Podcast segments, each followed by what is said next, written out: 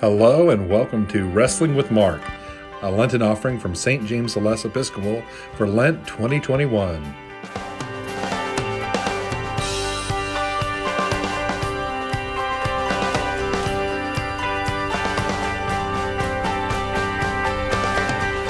Hope sort of comes into their lives. And it's just, he's thronged. He, they can't keep themselves away. Um, just what a moment. Wouldn't you have loved to have been there? Absolutely. Wow. Well, this is what I was hoping for. These are great conversations. I hate to be the um, person uh, pushing us, but uh, uh, let's jump into chapter two. All right. We're going to do a more formal break here. So uh, this concludes chapter one, um, and uh, we will come back uh, with chapter two now. Uh, Mark chapter 2. After a few days, Jesus went back to Capernaum. People heard that he was at home. So many gathered, so many gathered that there was no longer space, not even near the door. Jesus was speaking the word to them. Some people arrived. Four of them were bringing to him a man who was paralyzed. They couldn't carry him through the crowd, so they tore apart the roof above where Jesus was. And when they had made an opening, they lowered the mat on which the paralyzed man was lying. When Jesus saw their faith, he said to the paralytic, Child, your sins are forgiven. Some legal experts were sitting there muttering among themselves, Why does this man speak this way? He's insulting God. Only one God can, only one God can forgive sins. Jesus immediately recognized what they were discussing and he said to them, Why do you fill your minds with these questions? Which is easier, to say to a paralyzed person, Your sins are forgiven, or to say, Get up, take your bed and walk? But so that you will know that the human one has authority on earth to forgive sins. He said to the man who was paralyzed, Get up, take your mat, and go home. Jesus raised him up, and right away he picked up his mat and walked out in front of everyone. They were all amazed and par- praised God, saying, We've never seen anything like this. I got a little lost in that reading with the phrasing. Um, I hope everybody understood. Well, that's one reason why we're reading from a different translation, so we're all on fresh ground. Yeah. I'm just trying to picture, Rock, if somebody tore a hole in the ceiling, you were doing a service, what would happen in church? Yeah, and lowered somebody down. not sure I was would handle it as politely as he did. Um, I do want to make one note before we jump in. Um, in this translation, they do use the term "human one," which is normally translated as "son of man." And the way to think about that more, um, this like we would say, he, you know, he's a son of a gun, or he's the spitting image of his dad, or um, that Jesus is seen as the quintessential human, um, the epitome of what, what a human should be. And this translation tries to draw our attention to that by saying the human one. So um, instead of that phrase, son of man. Um, so just so uh, other folks know where we're coming from. Now, this has always been a favorite story of mine because Jesus, you know, sets up the uh, religious leaders there, which is bigger, him walking or sins. So I'll do the easy one so you guys know I can do the bigger one too. Go walk. Um, and uh, yeah, Keep talking, Rock. That's I, I'll like that train of thought. yeah, you know, it's just like uh, because they were questioning, you know, I could say, you know, I just made a cloud disappear, poof, and you would say, well, number one, why, you know, you're making that out of your head. You know, the, you don't, you have no authority to do that, or you don't have the power to do that. And I said, well, okay, uh, well, if you can't, don't believe I can make that cloud disappear, here, I'll make a cloud appear behind me. And I, and one does, you might believe more that uh, I could say that uh, what I said happened could actually happen. You know, and uh, repeatedly we keep in Mark, even so far in in chapter one and here at the beginning of chapter two, this idea of Jesus is coming with a, an authority and a presence that is beyond comprehension. And they this is where they first start to wrestle with that um, authority that he's bringing. He can't be all that. And so he sets this up. He was brought to me for to walk again. What this boy really needs is to be forgiven. That's what's you know holding him back from being who he should be. It's not the physical that um, is our limitations, but the spiritual. Um, but so that you know I have authority over all of this, take up your mat and walk. And, you know, be forgiven too as you see your way out the door. Does that make sense? Yeah. Um, you know, and especially there's a couple things that uh, as we read Mark, you want to pay attention to. Um, uh, Mark is, I always like to think of it as the comic book gospel because everything's action packed. Um, and immediately they did this, and immediately they did that. Um, in Mark, everything happens immediately. Um, it's kind of like Edgar Allan Poe. Everything in Edgar Allan Poe is at midnight, you know. And in Mark, everything happens immediately. Um, but then the other part that we've already bumped into is that messianic secret. Jesus keeps telling people, "Don't let this out. You know, don't, don't put, let the cat out of the bag too soon. You know, I, am not ready for this. Is you know, um, but then the third part of this is this authority, this presence that he brings. Um, we're, we're driven to ask the question, who is this? You know, who is this? And this is really going to come out even to the very end. Um, and I don't want to steal our thunder from our fifth uh, uh, uh, time on this, but even to the very end of the, the original ending of Mark, the question that it demands of us is, who is this Jesus? and we keep having people come in and getting confronted with this idea. Um, was Jesus introducing a new thing when he said, um, I have authority to forgive sins? Because for the Jewish priests, Jesus was just this ordinary guy. He, he had no priestly ministry. He wasn't ordained. He he was just this guy.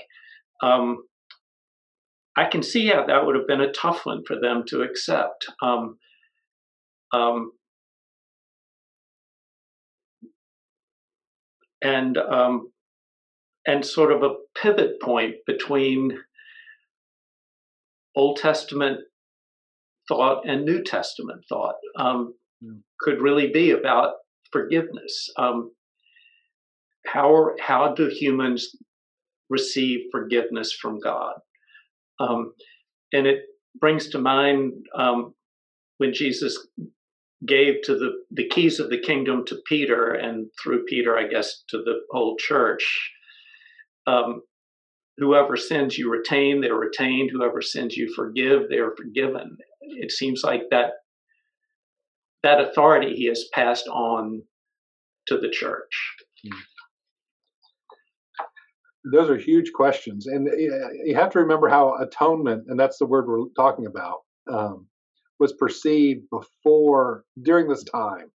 So in the temple on the Day of Atonement, once a year, the high priest could go into the Holy of Holies. So you had the temple, and then, you know, you had the holy place, and inside that box was another box where it was the Holy of Holies, where they believe God sat on the ark, you know, when the ark was there, and um, the, the, the God's presence was in that place, and only one person, one day a year, could go into that holy place to ask for God's forgiveness of the people. Um, and he would, before he would go in, um, he would put his hands on the head of a goat and they would send it off into the wilderness to drive the sins away from the people, and hence the term scapegoat. we still have these words, we forget the story that they're wrapped up in. And he would go into the Holy of Holies and he would pray for um, the people. And because he was in the presence of God Almighty, um, they would put bells on his robe so they could hear him jingling as he moved around in prayer, asking for God's forgiveness of the people. Um, if the if they stopped hearing the jingling, he had died in the presence of God, and he had a rope tied around his ankle so they could drag him out because they weren't allowed to go in to the very presence of God. This is how important this idea was for the folks that you're talking about. I mean, it was huge, um, and for Jesus to say, "Your sins are forgiven," you know, not nonchalantly, far from it, but um, much less rite and ritual than bells and goats and ropes and, and temples. You know, he he took the, he made a living room into the holy of holies. Um, if you think of it that way, a, a living room with a hole in the roof. You know, I think there's a reason why we talk about bread and wine as becoming sacramental you know, it's the same idea. The ordinary has become extraordinary No. and sacred. You know, we're talking way too much over here. no, I'm this time. I'm just listening. Um, the, this was a, just a background thing. Um, I was I was wondering when you are talking about um, are talking about this and and Jesus's uh, power to forgive. And I was thinking, and I don't know a lot of Jewish history back, but I know that Jews had been for at least three or four hundred years been under the rule of the Persians, the Greeks, and then and, and then the Romans. But that also, and I'm not real clear on what all happened, but during that time, there had been in those two or three hundred years great controversies uh, within the, the priest, um, uh, a, a, controversy of, of scripture and and prophecies, and some people saying no, we were not going to have prophecies anymore, and some people saying yes, and so that there was a that's that's um, so that there was some uh, a real questioning and tumult around that, and so the question about did they have power to forgive, I'm wondering if all of that also fed into that. I think, am I right that there was a lot of. of oh, yeah. Yeah. Um, so it was not a, a, quiet kind of thing that everybody, that the scripture and everything was was pretty set and nobody was questioning it. It was all over the place. It sounded like to me. Very much so. Um, and we we slapped some names on some of these groups. So we have the Pharisees, who were a lot like Jesus, who believed in an afterlife, but also very, believed in very rigid, rigid legalism. You know, and then you have the Sadducees that don't have an afterlife. You know, you might be remembered in the thoughts and uh, of your children and the other generations that remember your name. You have the Essenes, who are, you know, this ascetic um, cult almost out in the desert who were trying to be pure. You know, the, the Pharisees look like uh, Nancy Pansy. Um, you know, they aren't doing anywhere close to what they should do. You have this, you have this whole gamut um, present during this time.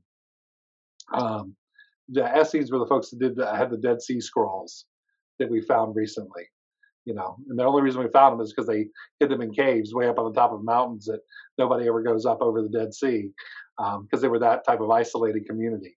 Um, and uh, yeah, I mean, the, the, but like you said, the whole gamut of how to interpret this. Some people, you know, were uh, culturally Jewish, but you know, you know, we might call them secular these days because they had no, they didn't even try to keep the laws. Yeah. And that, those are the people that resonated with Jesus' message most. And what got Jesus into a lot of trouble is that he welcomed in the the outcasts in the sinner and broke bread with them and yeah. They might have been some of jesus disciples. Yeah. Matthew the tax collector and i don't want to steal our thunder because that's the next little section. Oh so but yeah um the, once again we're having so much fun with these conversations. I'm, I'm going to push us and then move to the next one. Uh, our fifth reading is from uh, 2 verse 13 Jesus went outside beside the lake again, and the whole crowd came to him, and he began to teach them. As he continued along, he saw Levi, Alphaeus' son, sitting at a kiosk for collecting taxes. And Jesus said to him, Follow me. Levi got up and followed him. Jesus sat down to eat at Levi's house. Many tax collectors and sinners were eating with Jesus and his disciples. Indeed, many of them had become his followers. So there you go, Harrison. And when some of the legal experts were among the Pharisees saw that he was eating with sinners and tax collectors, God forbid, they asked his disciples, Why is he eating with sinners and tax collectors? When Jesus heard it, he said to them, Healthy people don't need a doctor, but sick people do. I didn't come to call righteous people, but sinners. When John's disciples and the Pharisees had a habit of fasting, some people asked Jesus, Why don't John's disciples and the Pharisees' disciples fast, but yours don't? And Jesus said, The wedding guests can't fast while the groom is with them, can they? As long as they have the groom with them, they can't fast. But the days will come when the groom will be taken away from them, and then they will fast. No one sews a piece of new, unshrunk cloth on old clothes. Otherwise, the patch tears away from it, the new from the old, and makes a worse tear. No one pours new wine into old leather wineskins. Otherwise, the wine would burst the skins, and the wine would be lost, and the wineskins destroyed. But new wine is for new wineskins.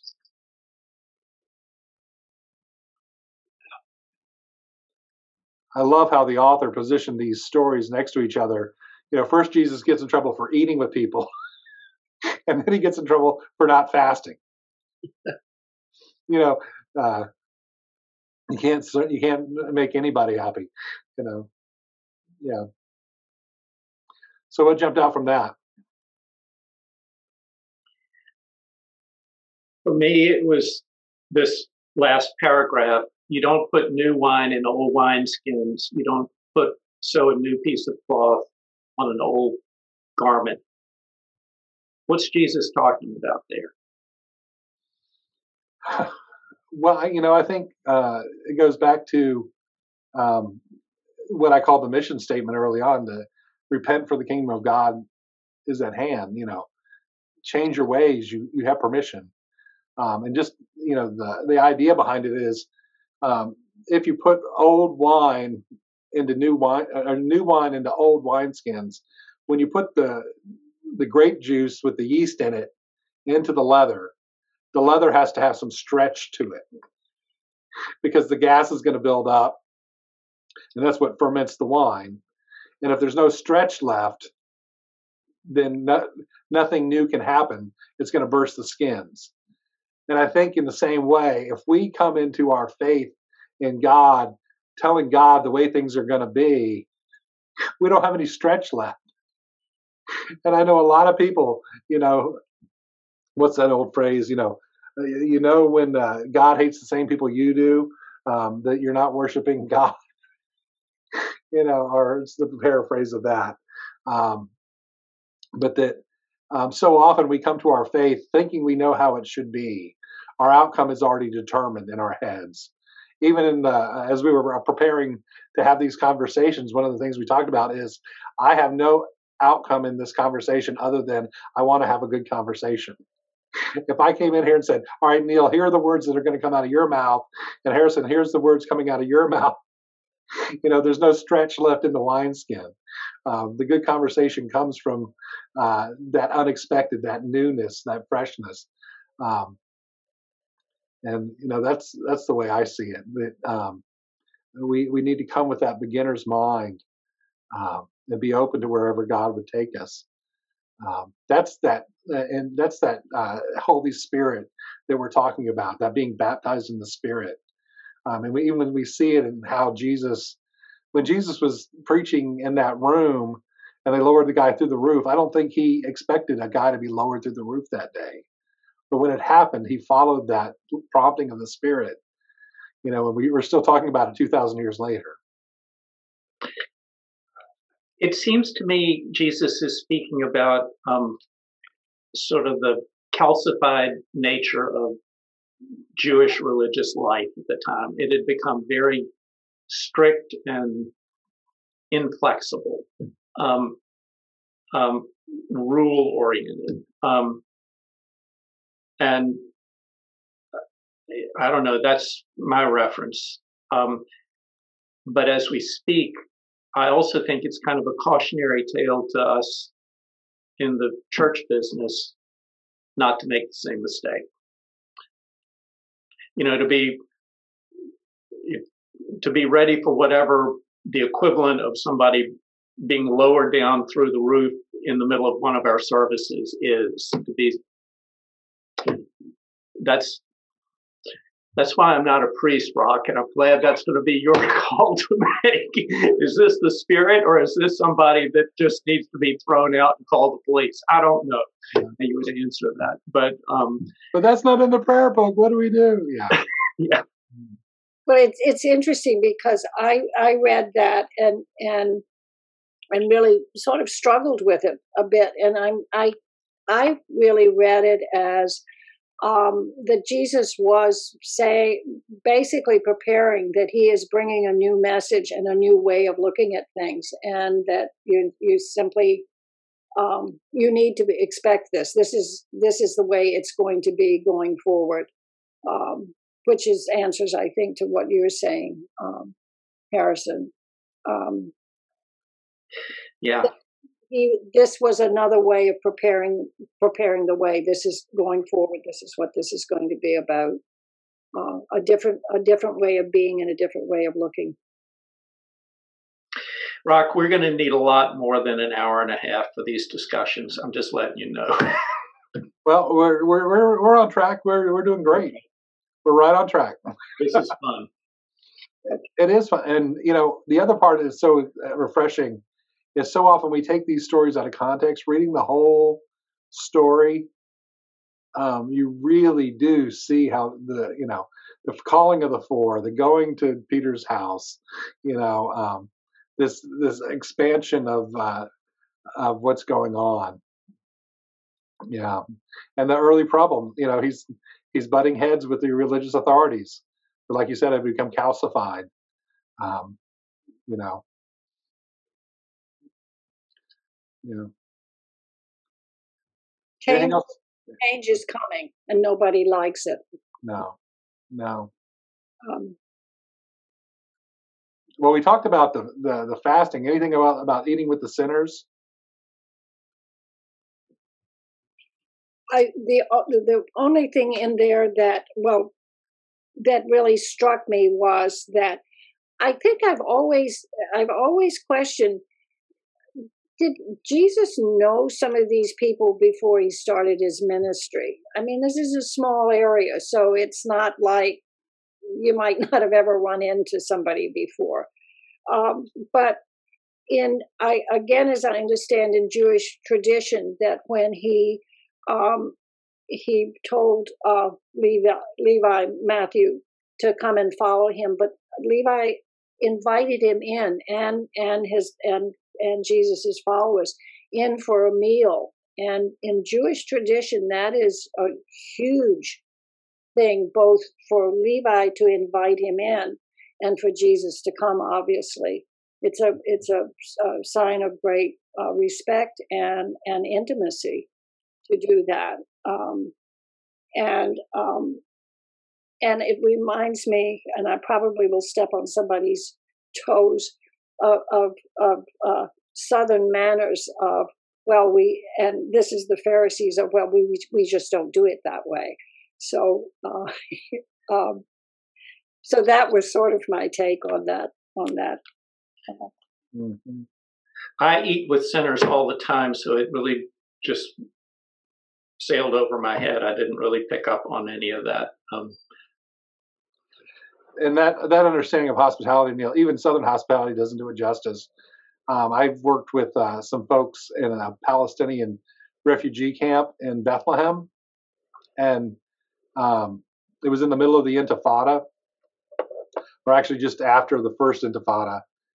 And um, after we had worked on this guy, the Israeli troops had shot up his leg with a machine gun so he could never walk properly again, and so he couldn't work. Um, and so um, his family had been living in the United Nations um, refugee camp for 50 years. So it's not a camp anymore. Everybody had built cinder block houses, and so they uh, added a um, basically a, uh, something a little two thirds the size of my office here um, addition to their home built out of cinder blocks. That had a garage door that they could put a padlock on, and that was going to be his shop. And so we spent the week um, uh, uh, doing the walls and painting and setting up shelves so that he could have his own shop and he could sit on the stool and you know have a livelihood. And that night we uh, were uh, invited over to the grandfather's house for dinner, and we were humbled. And um, you know they did their best that they could do, and they had brought in a tray this big filled with rice, and it was a mountain of rice, and then cooked. Um, and then on the rice were chicken legs, you know, which was the best meat that they could get, and it was covered with chicken legs. And it was just, you know, and they were so poor, and they had spent all their money preparing this feast, and then um, the grandfather, to show his appreciation, um, took a chicken leg and started with my professor that was with me. This was I did this trip during seminary, and he held the chicken leg in his hand, and he would he was and with tears streaming down his face, he fed my professor and said, "From my hand, from my heart," and then turned the chicken leg until the professor ate the entire chicken leg, and then went around the room to each of us sitting on their nice dining or excuse me nice living room furniture and the grandfather who wept openly feeding us this chicken leg um, we don't understand hospitality. Um, you know and needless to say we all left a sizable donation to help fund his shop but it was just the most humbling thing i've ever seen. That's the type of gratitude levi has here. You know to be invited in um, and to be able to be allowed to invite them in was transformative. Yeah. Rock, I have known you for over 20 years and I have never heard that story. You've got to stop keeping these things secret and preach that story sometime. Uh, it's hard for me to. It was truly one of the most gut wrenching. I I I've never felt so unworthy in my life. Um, I will, will, to my dying day. Now, now, the other part of it was the American in me. The grandfather hadn't washed his hands all day. I'd been working next to him. his hands were filthy. You know, I'm sitting here saying, I'm really getting grossed out. You know, that's the American little voice in my head. You know, it's like, this is really gross. But at the same time, there's no way in the world I could say no. Because he truly was giving his entire self as a gift to me in that moment. Um, yeah. But uh, no. Wow, that's a beautiful story. Sorry, I didn't know we were going to get into that today, but yeah. Yeah. Let's uh, let's finish up chapter two, and uh, and uh, we're doing great. Jesus went through the wheat fields on the Sabbath. As the disciples made their way, they were picking the heads of wheat.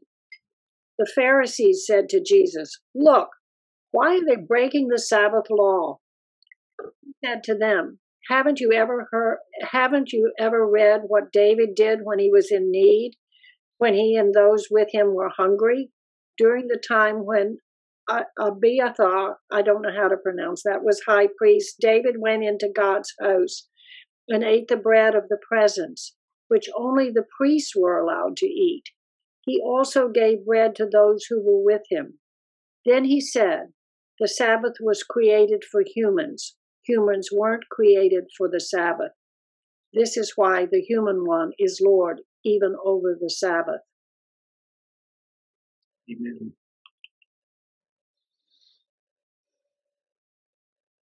What jumps out at me there is this is when Jesus claims that authority for himself. You know, before people were questioning his authority, and he's proved to them that he had it. But here he's equating himself, number one, with David, and number two, that the um, the idea of being Lord of the Sabbath.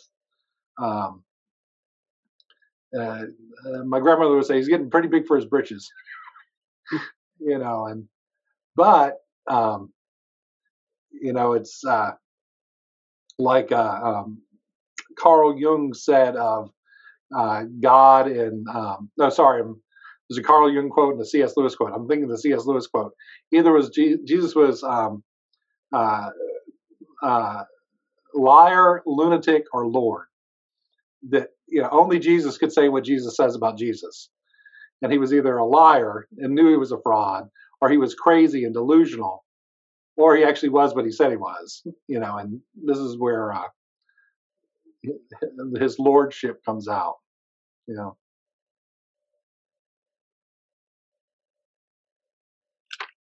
I pick up on that how we as humans have a tendency to um, make our ideas about God God. Mm-hmm. Um, our we we package God in certain beliefs and make those sort of the final word, but God transcends those ideas always. Um, they may be true ideas, but they're not God. So um, Jesus is sort of breaking apart that system. Um, it's kind of like um, the new wine is bursting the old wineskin. Um, the Jewish faith, as it was practiced then, could not contain the reality of God's presence. Um, um, um, the Sabbath is a good and holy and right thing to do, but it is not God. Um, mm-hmm.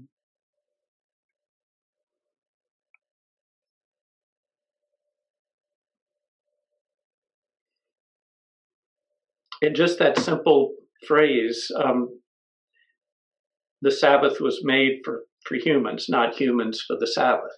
You know, um,